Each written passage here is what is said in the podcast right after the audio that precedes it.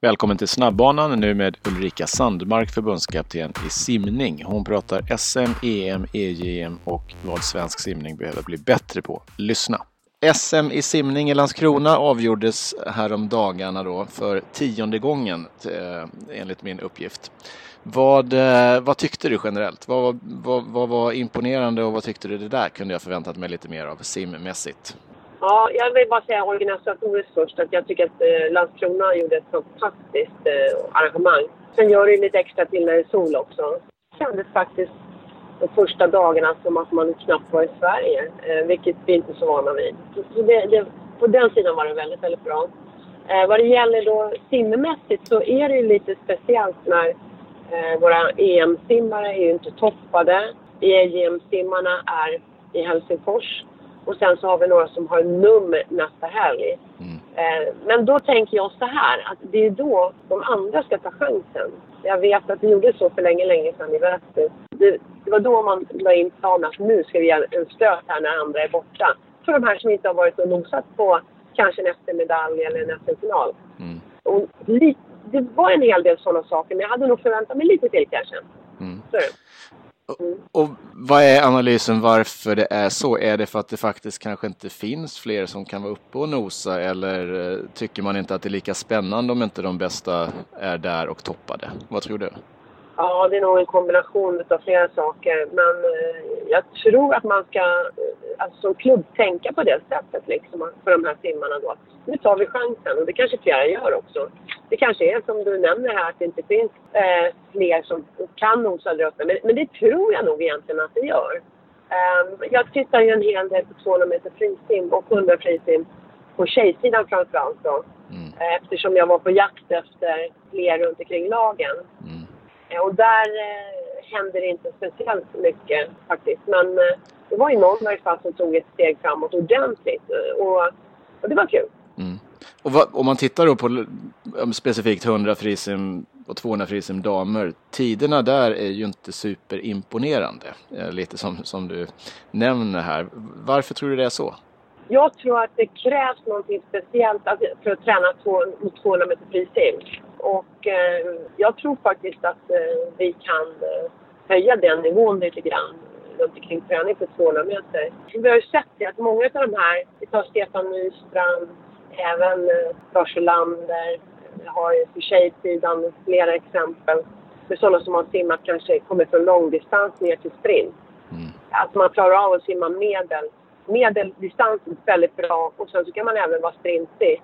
Jag menar, Hanna Eriksson visar ju det till exempel nu på er SM och det var ju imponerande. Mm. Hon kunde ta hela spektrat från 1500 eh, ner till 100 meter där hon gjorde 56,4 vilket jag tror i slutändan blev typ den tredje bästa tiden. Mm. Eh, det är ju fantastiskt. Men jag menar, hon tränar ju medel långdistans. Eh, nu, passar, nu passar det definitivt inte alla. Det finns de som är utpräglade sprinter och så. Men 200 meters simning och 400 meters simning, eh, den nivån behöver höjas lite grann. Vi har, vi har det som fokus under året. Eh, bland annat genom eh, tränarkonferensen. Vi har påbörjat coachsnack eh, redan förra året. Vi har haft två stycken sådana möten där vi fokuserar på eh, det här steget när man går alltså under gymnasieåldern. Mm. Hur man ska kunna utvecklas där. Och då, då, till exempel då, så kommer vi ha Ida Marko Varga på tränarkonferensen som pratar just om hur hon har liksom, matchat mot 200 meter frisim under hela sin karriär. Liksom. Just det. Ja, kanske kan finnas en trend i att man simmar lite kortare och tror att man ska orka 200 men det är betydligt lättare att orka 200 om man satsar mot 400 eller 200. Ja, men så är det. Och sen är 200 och 400. Jag tror att 400 är väl en av de absolut, som jag upplever i alla fall, jobbigaste sträckorna som mm. finns. Alltså i och med att det är både sprint och det är, men ändå långt. Mm. Eh, eller sprint är det inte, men, men, men det är väldigt, väldigt tuff eh, simning. Då på tränarsidan, du nämnde att ni har haft en del tränarkliniks och liknande. Eh, jag vet att ni hade också ett möte med kvinnliga tränare i Landskrona. Vad, vad pratar man om där? Uh, vi pratar mycket, alltså målet med det kvinnliga nätverket som vi har haft nu i, ja, det är väl tre år nästan. Det är att uh, på sikt att få fler kvinnor som eh, finns med uppe på landslagsnivå och då framförallt seniornivå. Det finns ju i dagsläget ingen i stort sett. Vi har haft Isabel Hed och Jenny Gustafsson som har funnits med runt omkring OS-simmare. Inte på OS, men på free camp i varje fall. De har tränat eh, OS-simmare. Men, eh, så det är målet för själva nätverket. Och när vi träffas då, då pratar vi vi pratar om goda exempel, hur man gör i klubbar för att eh, eh ja, kunna ta det här steget då som kvinna. Det är inte, jag, tror, jag tror så här, det här gäller inte alla, men, men många kanske behöver en liten push. Alltså att, vi, att någon säger så här, ja men det här kan du, eller varsågod, det här får du ta. Man kanske inte ställer sig framför någon annan och säger ja men det här kan jag, det här tar jag. Utan man kanske behöver lite, lite ja men en push. Mm. Det behövde jag när jag började i varje fall. Och det fick jag också från många kloka ledare runt omkring. Um, och sen pratar vi om utveckling, vi pratar om mentorskap. Jag tror att man kan utvecklas väldigt mycket om man eh, får diskutera och bolla saker med någon som kanske kan se det från, eh, ja, utifrån så att säga. Så att vi pratar om, eh, nästa gång vi träffas så ska vi ha en som pratar om hur man kan jobba med mentorskap och så är målet att vi antingen vi själva då hjälper varandra med att vara mentorer eller att man tar någon utifrån. Mm. För i dagsläget många coacher som har, eller många, vi har sex coacher som har mentorer genom RF. Jag tror mycket på den idén, att kunna bolla saker. Och är det kvinnliga mentorer eller är det även manliga mentorer? Just RFs eh, mentorer här i den här, eh, mm. vi, vi, är ett litet pilotprojekt. Vi är kvinnliga mentorer. Okay. Eh, men det är liksom, det så det blir ju det då i det här mm. nätverket mm. också såklart. Men det behöver absolut inte vara en kvinna utan det kan vara någon annan. Mm. Och tränarna som följer med till EM i Glasgow, vilka är det? Det är Carl Jenner och Johan Wallberg då som är på mm. NEC. Och sen är det Sverker Maltesjö och Kalle Gårdström. Så fyra coacher är det. Eh, och alla de har ju då simmar med i Topp och Talang. Så att, eh, jag tänker mig liksom att eh, har man det då är man ju ganska nära kanske ett, ett OS så att säga. Just det. Och de simmarna som eh, redan är uttagna till EM, eh, e kommer den truppen att kompletteras med någon, några till? Eh, det kan tänkas. I, i dagsläget, jag hoppas det blir klart under dagen här nu. av olika anledningar så ja, är det inte riktigt klart ännu. Om man hoppar, hoppar mellan lite tävlingarna, EJM i Helsingfors här, vad var du mest nöjd över från svensk synvinkel? Nej, men jag tycker de här, vi, vi har ju en alltså EM det är ju väldigt, väldigt tufft. Jag, jag, tror att, alltså man behöver inte vara med på ett EM och ta en medalj, men, men, man behöver nog finnas med där någonstans eh, för att kunna ta steget vidare sen. Det är inte en förutsättning. Alltså det finns självklart sådana som har tagit en annan väg.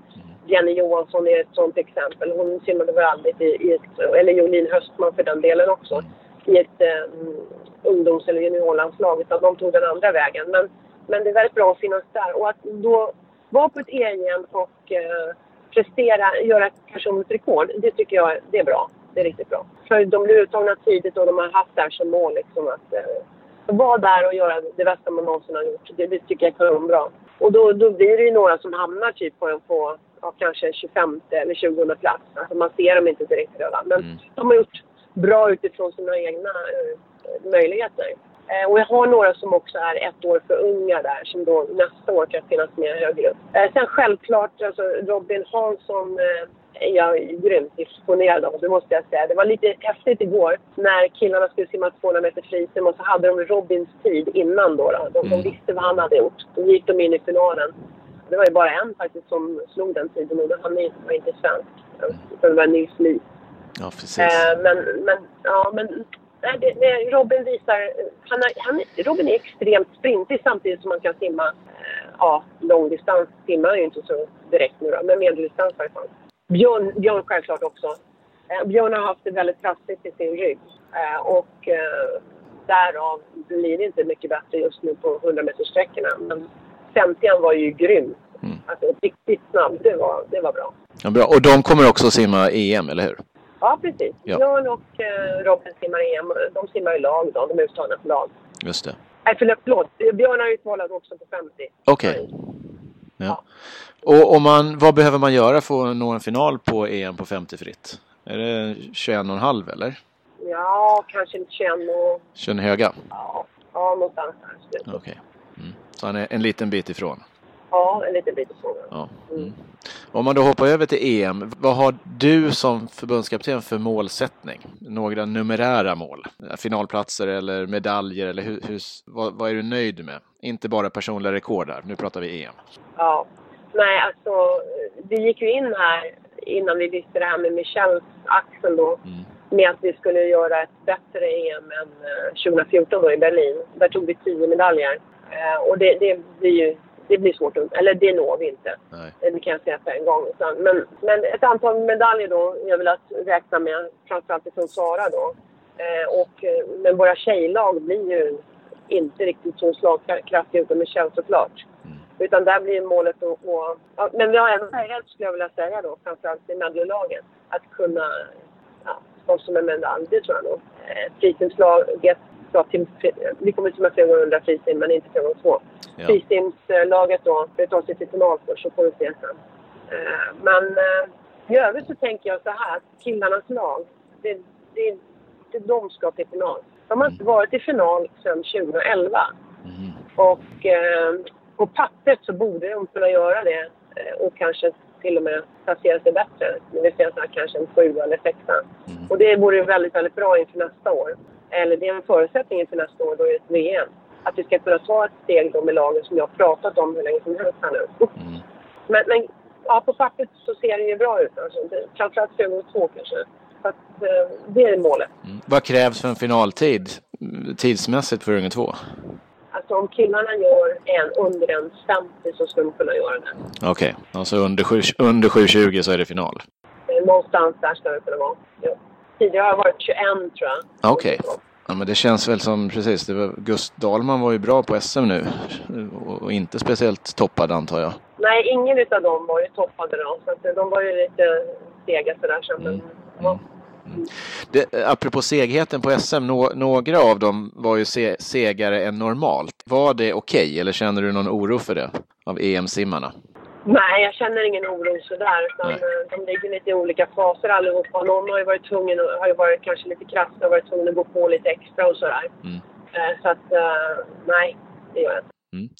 Om man pratar EM på medaljer förutom Sara som ju är en självklar medaljkandidat på allt hon simmar. Vilken av de övriga känner du att ja, men de här personerna kan faktiskt vara uppe och nosa på en medalj också? Ja, då får jag väl säga de som tidigare har, liksom, de som tidigare har tagit medaljer då, med kortbana. Det är ju Louise Hansson och eh, Sofie Hansson. Mm. Och Simon Sjödin då. Men, eh, så att, eh, ja, det är väl framförallt dem då. Sen Erik Persson har ju hela tiden liksom funnits med runt omkring där. Det är väl egentligen främst de som jag nämner i så fall.